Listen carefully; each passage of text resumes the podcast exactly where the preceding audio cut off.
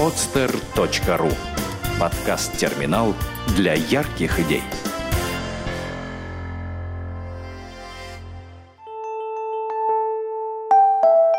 Все вместе. Первый подкаст о социальных проектах в России.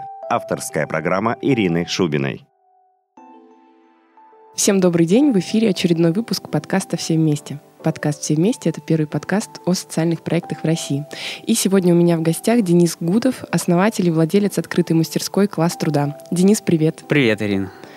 Давай начнем с того, что ты расскажешь про то, как тебе пришла в голову идея открыть э, мастерскую в Санкт-Петербурге, да, потому что мы с тобой вот до эфира выяснили, что это уникальный для Питера проект, и таких больше нету. Ну да, для Питера пока уникальный. Э, говорю пока, потому что надеюсь, что нечто похожее будет появляться в любом случае. От этого никуда не уйти. А как идея родилась?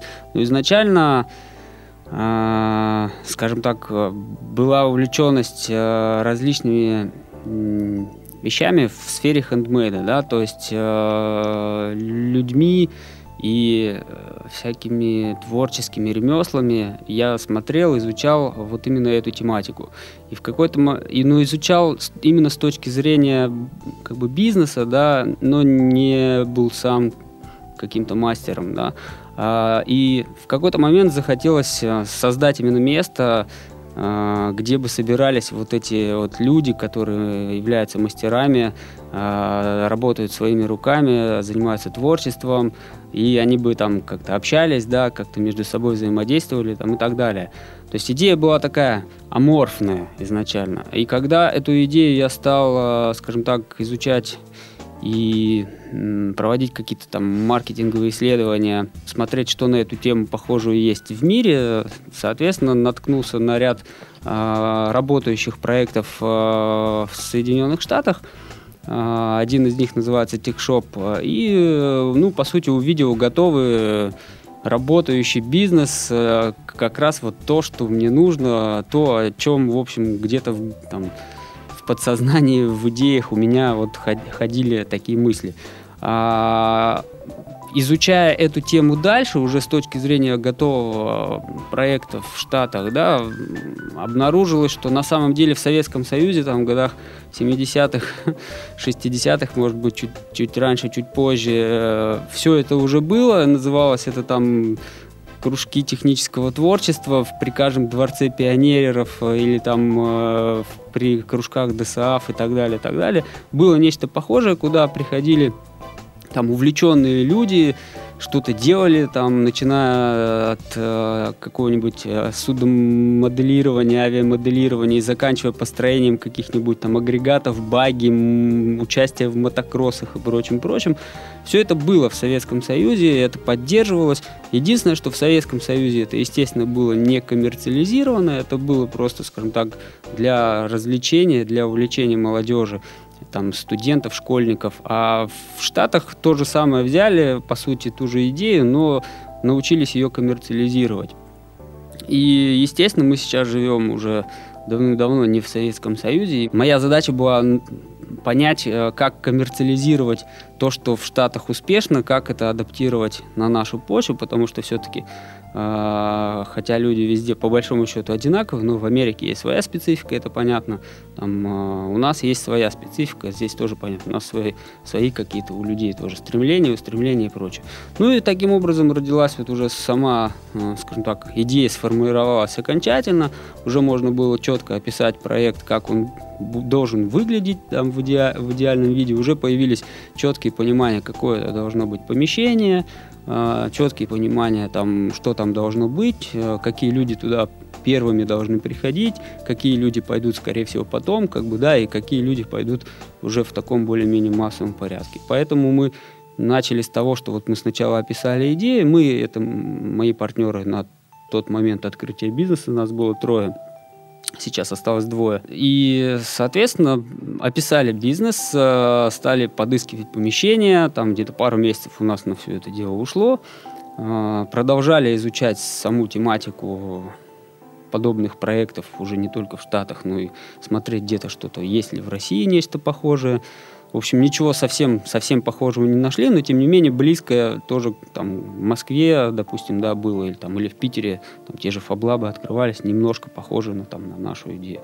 Ну и в марте мы нашли помещение, в марте 2013 года стали делать ремонт. В мае мы сделали там, ремонт в первых залах, провели уже непосредственно открытие. Ну и вот развиваемся, можно сказать, с мая по сегодняшний день достаточно, достаточно успешно, скажем так, для того, чтобы а, уже четко заявлять о том, что а, с точки зрения бизнеса проект может работать и зарабатывать, а, с точки зрения интереса людей и готовности людей к такому формату взаимодействия, который мы, скажем так, адаптируем и внедряем это более чем успешный проект, потому что я не видел еще ни одного человека, который бы, побывав у нас, сказал, нет, мне это не интересно, наоборот. Вот, э, соответственно, сейчас задача стоит а, уже следующего шага, как запущенный Э, скажем так, заведенный бизнес такой, автомобильчик маленький, да, еще кривенький, косенький, не очень красивый, как его запустить так, чтобы он уже поехал на хорошей скорости, выдавал нужные КПД финансово и, так сказать, удовлетворял э, как потребности основателей, так и потребности основных там своих клиентов. Угу. А если бы тебя просили рассказать про то, что такое класс труда сегодня, Можешь рассказать? Ну, если в двух словах, то класс труда сегодня это именно открытая мастерская. То есть э, под открытостью мы подразумеваем, что любой человек с улицы может зайти в мастерскую в часы ее работы, э, не только посмотреть, но и что-то реально сделать. Э, и люди неважно, умеют они делать или не умеют они делать что-то руками своими, да, неважно, э, что им нужно сделать, с каким материалом нужно работать. Там всегда, ну, в нашей мастерской найдется ответ, условно говоря, да, на вопрос человека, а могу ли я сделать у вас вот это, или а вы можете мне помочь сделать вот это, или научить. Это главное, что сейчас уже есть. Второе и немаловажное, в мастерской сформировано, скажем так, уже такое небольшое сообщество мастеров, которые там работают постоянно. То есть они приходят туда там часов в 11 утра и уходят там часов в 11 вечера и иногда даже остаются на ночь. А, это количество мастеров, оно растет постоянно. А, вокруг этих мастеров есть их друзья, знакомые, тоже мастера, которые приходят там не так регулярно, но просто, может быть, даже в гости. Но, тем не менее, есть большое сообщество мастеров, занимающихся различными видами ручного творчества, хендмейда и так далее, так далее. Благодаря этому сообществу, по сути, мы можем ну, воплощать любые идеи, любые какие-то пожелания там, людей, которые хотят, там, чтобы им что-то сделали. То есть мы, не, мы в мастерской предоставляем площадку, инфраструктуру и вот это вот э, ну, комьюнити, сообщество, да, вот это вот взаимодействие людей. Ну, наверное, вот так. Угу. Ну, на самом деле, мне кажется, что класс труда это такой отличный пример социального бизнеса, потому что вы даете площадку для мастеров, которые получают возможность развиваться, продавать свои различные ну, поделки, да, если это можно так сказать. Вы даете возможность для самореализации там, молодых людей постарше. Вы очень много участвуете в благотворительных мероприятиях, потому что вот мы-то с тобой, собственно, тесно познакомились как раз, когда мы делали День яблок. Вопрос такой, что получают люди, которые к вам приходят? Почему они к вам приходят, по твоему мнению? Ну, а, люди Каждый, конечно, получает что-то свое, но если отвлечься от э, каких-то материальных, чисто материальных вещей, да, пришел, потому что нужно там сделать какую-нибудь полочку или получить что-нибудь, э, что сделает там э, кто-то из там, тех мастеров, с кем мы сотрудничаем. Люди получают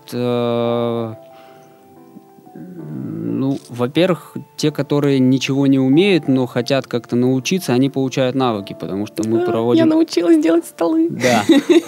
А, потому что мы проводим как коммерческие курсы, да, где люди приходят, платят деньги, и мастера их чему-то обучают, так и, в общем, очень много э, каких-то мероприятий, в том числе и в рамках э, нашего участия в благотворительных мероприятиях, да, когда мы просто по ходу движения э, учим людей там, ну, банально пользоваться шуруповертом, дрелью там, да, и так далее, и так далее. Ты сама в этом участвовала, да.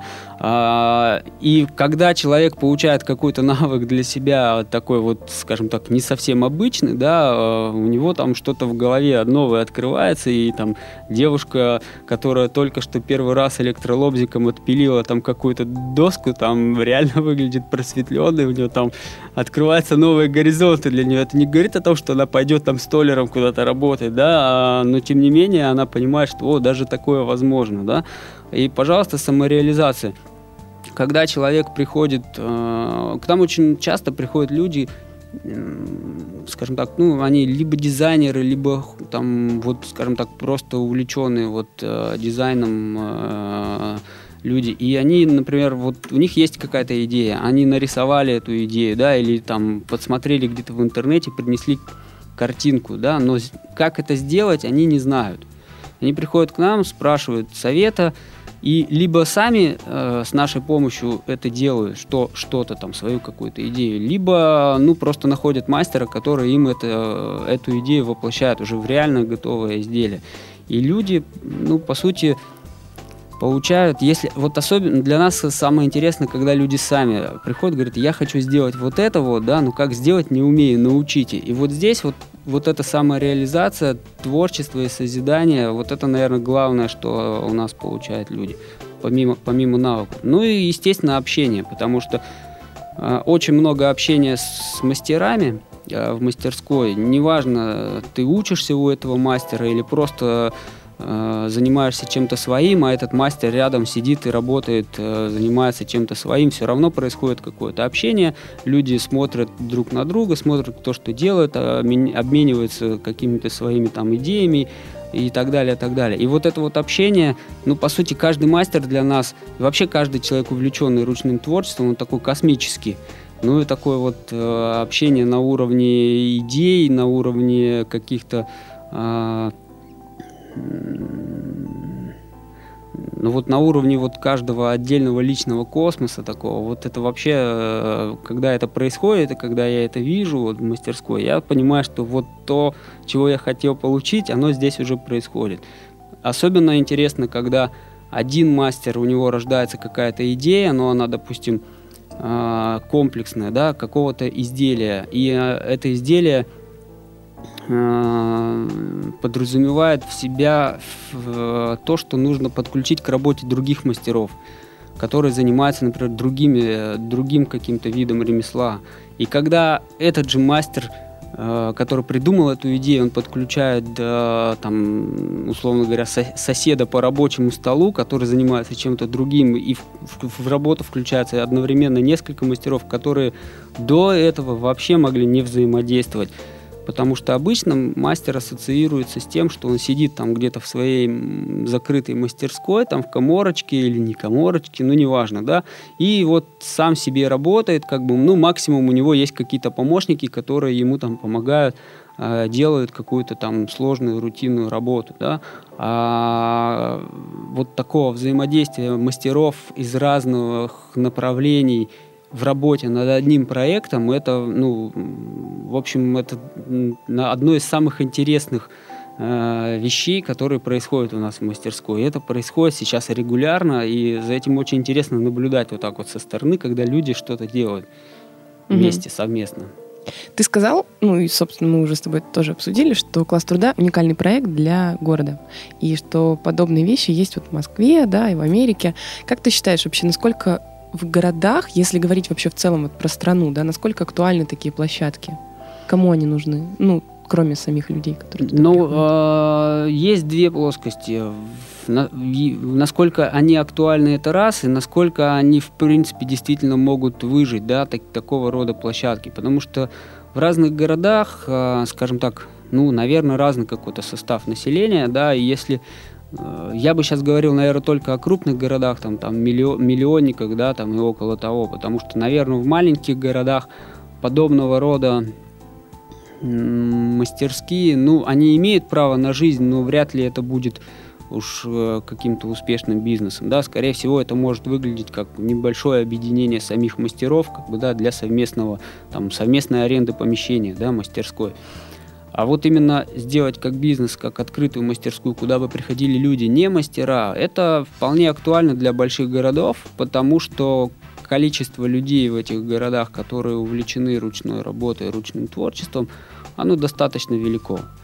И тут уже нужно смотреть, в каждом городе своя специфика, но я думаю, что, ну, понятно, Москва, Питер просто за счет большого количества людей, жителей, населяющих город, естественно, будет достаточное количество мастеров и увлеченных людей, которые готовы будут приходить и получать эти навыки, да, тем более, что количество развлечений в городе такое большое, что вот э, пойти и поучиться на каких-нибудь курсах, да, связанных с э, хендмейдом, ремеслом, творчеством, это тоже такое вот вполне себе нормальное развлечение там современного горожанина. Ну, тут еще такой тонкий вопрос, я просто, извини, перебью, вспомнила, что у нас же еще уровень жизни очень высокий, и у людей много свободного времени, им нужно чем-то заниматься. Ну да, совершенно верно и уровень жизни, с одной стороны, повыше, с другой стороны, количество скажем так, людей, работающих в офисах и находящихся вот в этом городском mm-hmm. стрессе, как бы их достаточно много, а все-таки занятие ручным творчеством, оно, ну, действительно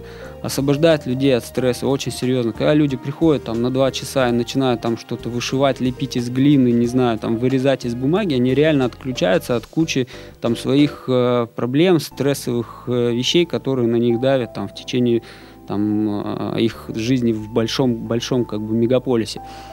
Ну, города поменьше, там в районе миллиона жителей, тут уже нужно смотреть. Ну, я думаю, что там города вроде там Екатеринбурга, Новосибирска, да, они, там вполне реально такие проекты запускать, да, потому что э, большое количество вузов, большое количество промышленных, с одной стороны, с другой стороны, большое количество э, промышленных предприятий, с другой стороны, как бы, да, есть возможности. Наверняка есть э, там слой людей, которые чуть постарше, да, э, которые там раньше, наверное, работали на заводах, а потом, может быть, как-то стали действительно увлекаться и что-то делать там своими руками, неважно там в каком направлении, да. То есть вот когда вот есть необходимые компоненты в городе, тут нужно смотреть. Если есть необходимые компоненты, с одной стороны мастера, с другой стороны какие-то помещения, там, да, возможности технические, с третьей стороны большое количество молодых людей, которые открыты как-то всему новому, и им это интересно, потому что они в советское время это не застали, да. Э, вот когда есть эти компоненты, то, в общем-то, в любом достаточно крупном городе в России вполне реализуема такая модель. А как считаешь, насколько можно вам, например, ну или друг, любому другому такому проекту сотрудничать с государством, например, получать гранты? А, ну, вообще история грантов и сотрудничества с государством, она такая неоднозначная, да, скажем, скажем сразу. Но я не вижу в этом ничего невозможного, да, такого рода проекта. Тут, тут уже вопрос государства. Если у государственных э, структур есть программы поддержки э, вот конкретно похожих э, видов бизнеса, да, значит, можно эти программы поддержки использовать. Тут уже нужно смотреть, в какой момент, да, и в каком объеме использовать э, эти программы. По одной простой причине, что есть всегда есть соблазн э, пожить на, на гранты, да, но при этом получение гранта, подготовка к этому получению гранта, освоение этого гранта, потом отчетность по этому гранту, это целая отдельная история, отвлекающая на самом деле от непосредственно ведения бизнеса и удовлетворения а, потребностей своих клиентов, да, а, придумывание что-то интересного, придумывание того, за что люди готовы будут заплатить деньги. И э, вот нужно правильно соблюсти баланс вот в этой работе, да, либо, либо вы занимаетесь получением грантов, их освоением и дальше на это живете, либо вы занимаетесь бизнесом, его развиваете. Ну а если в какой-то потом уже момент, когда бизнес все-таки немножко стал получаться и стал зарабатывать, если в какой-то момент есть возможность воспользоваться государственной поддержкой, ну я считаю, что ей нужно пользоваться. Угу. Ну, на самом деле, одной из самых сильных ваших сторон класса труда является его продвижение. По крайней мере, я сужу по своему окружению, все знают про этот проект, и кто-то там был, а если не был, то слышал или видел информацию в интернете. Как можно продвигать э, максимально эффективно такие проекты в социальных сетях или вот в СМИ? Как вы это делали? Ну, потому что действительно охват есть. Ну, или если ты со мной не согласен, то поспорь. Ну, с одной стороны согласен, с другой стороны мы просто с тобой, э, э, скажем так, вращаемся в довольно-таки узком, на самом деле, действительно узком круге, круге людей, где все друг друга так, так или иначе знают, если не через там первые, вторые руки, то там через третьего человека, да. Поэтому есть действительно вот эта вот известность э, проекта, да, кто-то что-то слышал, кто-то что-то видел, так или иначе замечал, там, опять же, там мы мелькали, там, да, и прочее, прочее, прочее.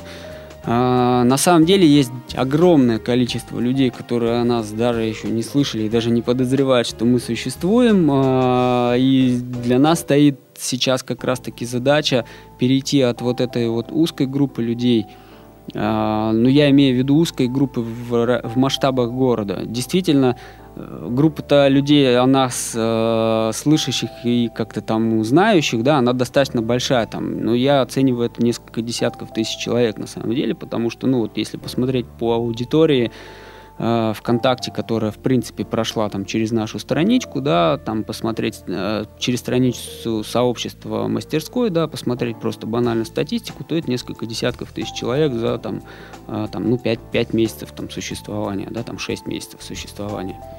Это довольно-таки неплохо. Но в городе там 5-7 миллионов людей, да, хотя бы, хотя бы выйти на уровень известности миллиона, это будет э, хорошим таким показателем известности для бизнеса. Но ведь не все ваша целевая аудитория. А, совершенно верно. Не, не все наша целевая аудитория, но я думаю, что вот в районе, в районе миллиона она есть. Mm. Дело в том, что мы действительно целенаправленно начали именно с целевой аудитории. Молодые люди 20-30 лет, люди, считающие себя, а может быть сознательно, а может бессознательно, да, являющиеся новаторами в каком-то смысле, то есть действительно открытые к чему-то новому, к чему-то необычному, которые мы изначально понимали, что многие из этих людей не будут нашими вот реально клиентами, постоянными клиентами, да, они могут просто прийти и попробовать один раз, и больше никогда к нам не прийти. Но зато они потом всем расскажут. Да, зато и в этом, в этом была идея, да, и первые люди, которые к нам приходили, действительно были таковыми. А, они э, увидели что-то, ой, новое, интересное, а, а кто-то банально прочитал э, статью там на Village э, или там в Собаке.ру и увидел модное слово коворкинг, да, и побежал. Не люблю на самом деле слово коворкинг, но действительно у нас происходит сотрудничество людей, совместная работа, совместный труд людей, поэтому то, что мы есть, можно назвать таким своеобразным коворкингом для мастеров. Люди прочитали, увидели модное слово, побежали посмотреть, что это такое, пришли, посмотрели, поохали, поахали, сказали, ой, как интересно. Больше никогда они не пришли и ничего не сделали в нашей мастерской, но зато они там сделали какие-то фотки, сделали, э, рассказали своим друзьям, рассказали... Написали пост ВКонтакте. Да, написали пост ВКонтакте, рассказали кому-то еще, и потом стали подтягиваться уже те люди, которые э, которым действительно была нужна такая мастерская. Стали приходить люди и говорить, вот у меня там дома нет возможности сделать что-то, а, там из дерева там или из чего из чего-нибудь там из железа да? Можно ли это сделать у вас? Приходите делайте говорим люди приходят делают. Или там приходите научим покажем поможем сделаем. Потом стали подтягиваться уже следующая категория людей. А, это уже непосредственно мастера. То есть это люди которые реально профессионально занимаются там каким-то видом ремесла. И они, даже если узнали о нас с самого начала, там, с нашего открытия, они не сразу к нам пришли, они присматривались очень долго. Очень многие люди, э, например, писали нам ВКонтакте, там, мне в личные сообщения, там, или там, моим там, партнерам, да, там, Таисии, да, или там Алексею, писали, задавали вопросы, что-то выясняли, но мы понимали, что они не придут, они как бы вот сейчас нас, э, так сказать, попроверяют, потом посмотрят, выживем ли мы там следующие там месяца 3, 4, 5, потому что ну, все новое, оно может вот родил, родилось, а потом не выжило, да. А потом, если все-таки выживет, люди приходят. И вот где-то, наверное, с августа вот мы открылись, там, мы стали, скажем так, пиариться и продвига, продвигаться там в ВКонтакте с марта месяца. А, открылись э, фактически, открыли там свои залы для людей в мае, да, и первые уже такие люди, э, мастера и профессионально, профессионально заточенные на ручной труд, да, они стали приходить где-то в августе, в сентябре. Сейчас уже стало гораздо проще привлекать именно вот э, непосредственно целевую аудиторию мастеров и тех, кто хочет реально чему-то научиться, а, по одной простой причине, что мастера приходят и уже видят не пустые там столы и стены, да, там с каким-то небольшим набором инструментов, а реально работающих людей, которые уже существуют в пространстве, с которыми уже можно пообщаться, что-то у них спросить, посмотреть, как это происходит у других, а, и примерить это на себя. Удобно ли мне будет в таком формате или неудобно. Те, кто, те люди, которые хотят научиться, они тоже уже их проще привлекать, потому что мы уже провели какое-то количество курсов, уже провели какое-то количество различных мастер-классов, мероприятий, у нас уже есть фотографии, есть реальные отзывы, там и так далее, и так далее. И люди, соответственно, смотрят все это ВКонтакте, Э, могут прийти к нам, опять же таки, на какой-нибудь из наших э, занятий, курсов, да, и просто, и просто посмотреть, даже не участвуя, и посмотреть, как это происходит. И люди уже реально понимают, за что они э, будут платить деньги, да, если они платят деньги там за обучение. И люди реально понимают, за что они будут платить деньги, если они платят за аренду рабочего места в пространстве. Ну вот, ну а так, э, спасибо Павлу Дурову и всей команде, которая делает контакты, продолжает это делать. Я думаю, что э, там, да, социальная сеть ВКонтакте, э, если бы ее не было, ну, наверное, было бы что-то другое, но это реально очень хорошее подспорье в продвижении любого малого бизнеса, социального проекта, ну и вообще какого-то начинания, потому что если ты умеешь э, продвигать э, хоть как-то успешно или не очень успешно Э, свой бизнес ВКонтакте, то, в общем-то, все остальные какие-то там инструменты э, интернет-маркетинга, э, пиара, продвижения в средствах массовой информации, они уже потом, ну, добавятся, скажем так. А контакт это реально, там, ну, наверное, по эффективности там денежные затраты, затраты, усилия и как бы э, непосредственно результативность привлечения людей, он, наверное, там для малого бизнеса там сейчас ничего лучше нет в России. Угу. А если бы ты мог сейчас э, вот, с нуля по шагам рассказать этапы создания такой открытой площадки, какие бы были это этапы? Ну, первый этап это все-таки э, описание, формирование идеи и бизнес-модели. То есть э, реально мы серьезно там, задумывались над этим и потратили там ну, порядка месяца да, на то, чтобы провести исследование, описать бизнес-модель, описать э, предположения. На тот момент это были еще предположения да, о наших клиентах, о том, за что люди готовы будут платить деньги, о том, где эти люди находятся, как до этих людей донести информацию о том, что мы существуем, там, ну и так далее, и так далее. Это называется процесс создания бизнес-модели, как бы, да, для любого стартапа. Э, этому учат в любых там стартаперских школах там, и так далее. Об этом есть куча информации в интернете. Вот, можно не ходить и не платить деньги за обучение, можно все скачать из интернета. Открою такой маленький секрет. Это, это первый этап. Второй этап, когда вы уже поняли, какой, какую мастерскую вы хотите открыть, кого вы там хотите видеть, сколько у вас на это есть каких-то там финансовых средств и ресурсов, да, изначально. Второй этап это все-таки поиск помещения. Очень важно место, место расположения помещения, технические характеристики этого помещения, возможность доступа туда людей в определенное время, да, потому что если говорить о мастерской, то это все-таки достаточно шумное там и не, сов... не самое чистое место, да, там всегда будет какая-то пыль, какая-то грязь, какие-то там обрезки, э, неважно, ткани, деревяшек, э, бумаги там и так далее какой-то мусор, да, и это нужно все выбрасывать. Э, э, люди будут работать, значит, будет какой-то шум. Если это шум, значит, это уже точно по соседству у вас не может быть э, офисных или жилых помещений, там, ну и так далее, и так далее. То есть там куча вытекает куча нюансов, которые нужно учитывать. И поиск помещения может занять там от месяца до трех, а то и больше. Это второй этап. Соответственно, третий этап, вы нашли помещение, в зависимости от, со, от состояния этого помещения, да, конечно, вы можете, если у вас много денег, вы можете снять уже готовое, либо заплатить вам быстро, там, за неделю-две сделают относительно простенький там ремонтик, да, но, как правило, денег на старте мало, вы находите помещение там в нашем случае это было полностью убитое помещение, без туалета, без воды, э, ну, слава богу, с электричеством и отоплением. Вот, э, и мы потратили там, на следующий этап два месяца э, для того, чтобы привести помещение ну, в маломальский удобоваримый вид, когда не страшно приводить чужих незнакомых людей как бы, туда. И вот здесь, кстати, огромное, вот всегда буду говорить спасибо тем ребятам, которые нам помогали. Это были волонтеры, которые просто приходили и помогали нам делать ремонт. Это было, ну,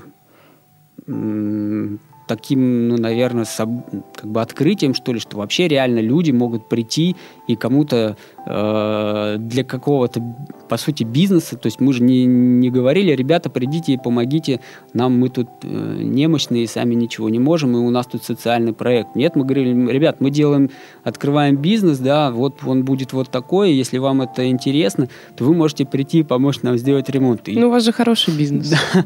И люди приходили, помогали делать ремонт, за, за это им огромное спасибо, и, естественно, у нас были определенные там э, варианты, так сказать, вознаграждения этим люд- э, людям, да, мы им и сейчас помогаем, там кто-то... Да, кстати, расскажи, как ты с ним работал. Это были чужие люди? Это были абсолютно незнакомые на тот момент мне люди, да. Угу. А, ну как, соответственно, все, что мы могли предложить, это некое время, да, на бесплатное там посещение, нелимитированное посещение уже открытой мастерской, да, вот это вот основное. Но а... они просто сначала приходили, а потом вы их уже так э, вознаграждали? Или вы изначально информировали Нет, всех? мы что... изначально объявили о том, что мы готовы будем предоставить э, там определенное количество э, времени, там месяцев. Это были не, даже не часы, это были месяцы. Угу. Когда э, человек мог приходить и работать. Или там что-то делать, да, или воспользоваться ресурсами мастерской. Ну, и поэтому люди приходили, помогали делать ремонт. Ну, вернемся к этапам, да, вот э, на этапе, когда мы уже поняли, где будет находиться мастерская, и примерно стали понимать, как это будет выглядеть, э, мы включили этап именно раскрутки э, и продвижения, да, э, на тот момент было очень важно как-то заявить о себе, что вот сейчас мы скоро откроемся, там ждите, приходите, задавайте вопросы, там делитесь идеями, там и так далее, так далее, так далее. И здесь уже помогли какие-то там мои контакты, да, в э, сфере продвижения там в соцсетях, да, и так далее, и так далее.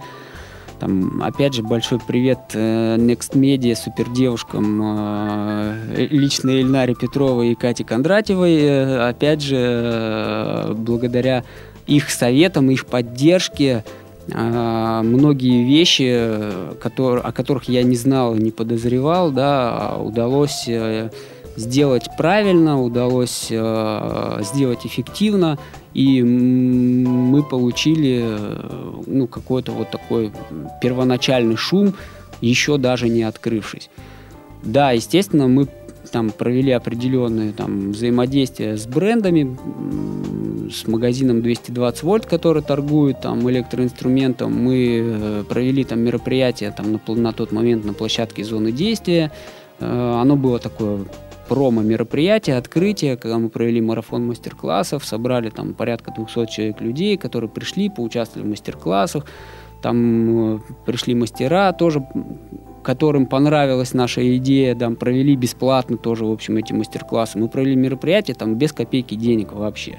Там, если не считать там какие-то расходы на, ну, на, на мелочи, там, материалы там и так далее, да, то есть это там, ну, тысячи рублей буквально, там, несколько тысяч рублей, а, в общем, это ничто для мероприятия там на несколько сотен человек а, на площадке зоны действия. Те, кто проводил там мероприятия, они, в общем, при, примерно представляют себе количество расходов. И вот здесь уже как раз началось такое реально рубилово, что называется, да, когда ты параллельно делая ремонт, параллельно еще э, тратишь огромную кучу усилий на раскрутку и продвижение. А, и следующий этап это уже непосредственно открытие, когда важно не только заявить о том, что вот вы откроетесь, а важно еще правильно и грамотно открыться. Вот здесь мы немножечко попали как раз вот в эту временную дыру, связанную с майскими праздниками. Ремонт-то мы закончили где-то как раз к началу майских праздников, но понимали, что в половину мая никого не будет вообще в городе, не провести нормальное открытие.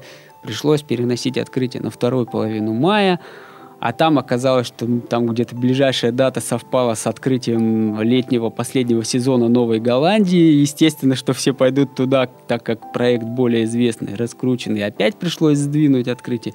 Ну и так далее. Вот э, очень важно фактор времени вот на этапе ремонта и на этапе открытия очень важен фактор времени, потому что если все это начнет затягиваться, начнет как бы утопать вот в этих вот проблемах, да, первых, первых очень сложных вопросах, на моменте, когда еще бизнес не заработал, когда еще вообще ничего нет, а, очень сильно влияет на мотивацию, на усталость основателей, на усталость команды и так далее, так далее, так далее. Если этот этап пройден, открылись, а, начинается следующий сложный этап. А, какое-то время все равно будет пустота. То есть люди придут, в первые дни посмотрят, скажут, ой, хорошо, все замечательно, но это если вы все правильно сделали. А потом, не вер... а потом не вернуться. То есть людям нужно какое-то время для того, чтобы они собрались, условно говоря, силами, да, и пришли во второй раз. Вот привести первый раз человека к себе э, в бизнес, неважно, этот бизнес там мастерская, как в моем случае, или ну там кафе, бар, э, какой-то магазинчик, да, и далее. Вот первый раз привести человека, ну сложно, но можно. Привести человека во второй раз, это ну реально там сложнее на порядок. И вот здесь, э, ну, наверное, вот играет огромную роль интересность идеи. То есть если идея, с, с одной стороны, интересность должна быть, а с другой стороны, ваше вот как бы следование собственным заявлениям. Вот если вы говорите, что у вас будет вот то, то и то, то у вас это должно быть, ну, хотя бы на 90, на 80 процентов минимум, да, потому что если вы говорите, что у вас будет то, то, то и то, люди приходят и не получают даже половины а, того, о чем вы заявляли, второй раз эти люди не придут. Вот. И следующий этап – самый сложный, наверное, вот на этапе запуска бизнеса, это э, мудриться сделать так, чтобы к вам стали приходить второй раз э, люди. И при этом продолжать поддерживать приток э, новых людей. Вот здесь мы, вот здесь мы, наверное, как-то, может быть, по наитию, а может быть, где-то примерно просчитывали, что это должно сработать. Мы как раз стали участвовать, ну, так как мы попали в лето, то стало понятно, что ну, в помещение, в мастерскую мало кто пойдет. Ну, лето, дачи, еще и лето хорошее выдалось в Питере. Э, там в 2013 году было много солнца, было много тепла, мало дождей. Соответственно, мы стали понимать, что ну, вот сложно будет людей э, приводить в помещение. Мы стали участвовать в различных мероприятиях. Как правило, это были открытые мероприятия где-то на природе. Мы проводили какие-то мастер-классы своими силами, договаривались с мастерами, которые там на тот момент там были с нами знакомы и так далее, и так далее. И мероприятия с различной проходимостью, там от пары-тройки тысяч человек до нескольких десятков тысяч человек. Потом нас уже стали звать там организаторы других мероприятий. И вот все лето, там в месяц по два, по три мероприятия мы где-то где-то были, там, начиная там день, день отца на, в ЦПКО, там, заканчивая гик-пикником, да, в том же самом ЦПКО, там, и э, в конечном итоге заканчивая, ну, наверное, летний сезон, это вот э, День яблок, э, вообще эпическое, на мой взгляд, мероприятие для этого, го для этого города и для этой страны, то есть вот это действительно, когда мы говорим об уникальности, вот, наверное, День яблок это такое уни уникальное мероприятие во всей стране, да, вот то, что было в, э, в этом году. А, так вот, э, на мероприятие приходит много народу, они видят наши мастер-классы, они видят нашу мастерскую, они видят нас, они могут поспрашивать, поинтересоваться. И после каждого мероприятия мы видели вот именно очередной всплеск интереса, очередной всплеск людей, приходящих уже в мастерскую, и, соответственно, таким образом, ну, плюс э, совместный пиар с этими мероприятиями, естественно, да, он также помогал э, известности. Ну и вот так и получилось, что у нас каким-то вот таким совместным образом э, участие в различных мероприятиях набралось там сначала там тысяча, полторы, две тысячи, там две с половиной тысячи, сейчас уже почти три тысячи человек э, в сообществе. Э, достаточно большая аудитория прошла через сообщество, когда мы участвовали в мероприятиях. И, соответственно, вот уже получилась та известность, которую мы имеем. Но, опять же, повторюсь, э, это, на мой взгляд, сейчас эта известность, она в, в очень достаточно узкой прослойке людей, 20-30 лет.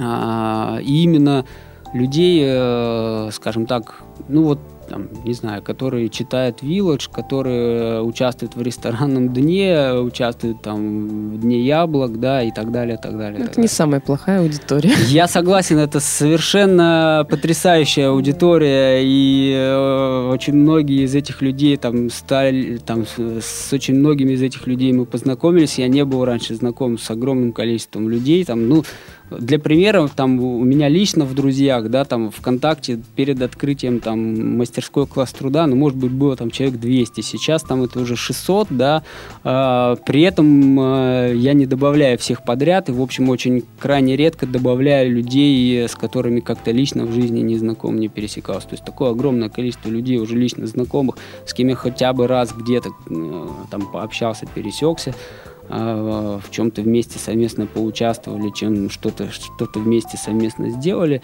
Это замечательно и прекрасно, и всегда, всегда радует. И эта аудитория действительно благодарна, она открытая, а, и спасибо ей за то, что она, а, ну, наверное, вот за то, что она рассказывает о нас там другим людям, которые, может быть, там не сидят ВКонтакте, не общаются, да, так, так, так широко, как это делаем именно мы, да, и вот там те люди, которые нас окружают. Угу. Ну что ж, Денис, спасибо тебе большое, что пришел и рассказал про проект. Пожалуйста. Друзья, занимайтесь творчеством и не забывайте, что великие дела должны быть добрыми. Это был подкаст «Все вместе». Меня зовут Ирина Шубина. До новых встреч! Сделано на podster.ru Скачать другие выпуски подкаста вы можете на podster.ru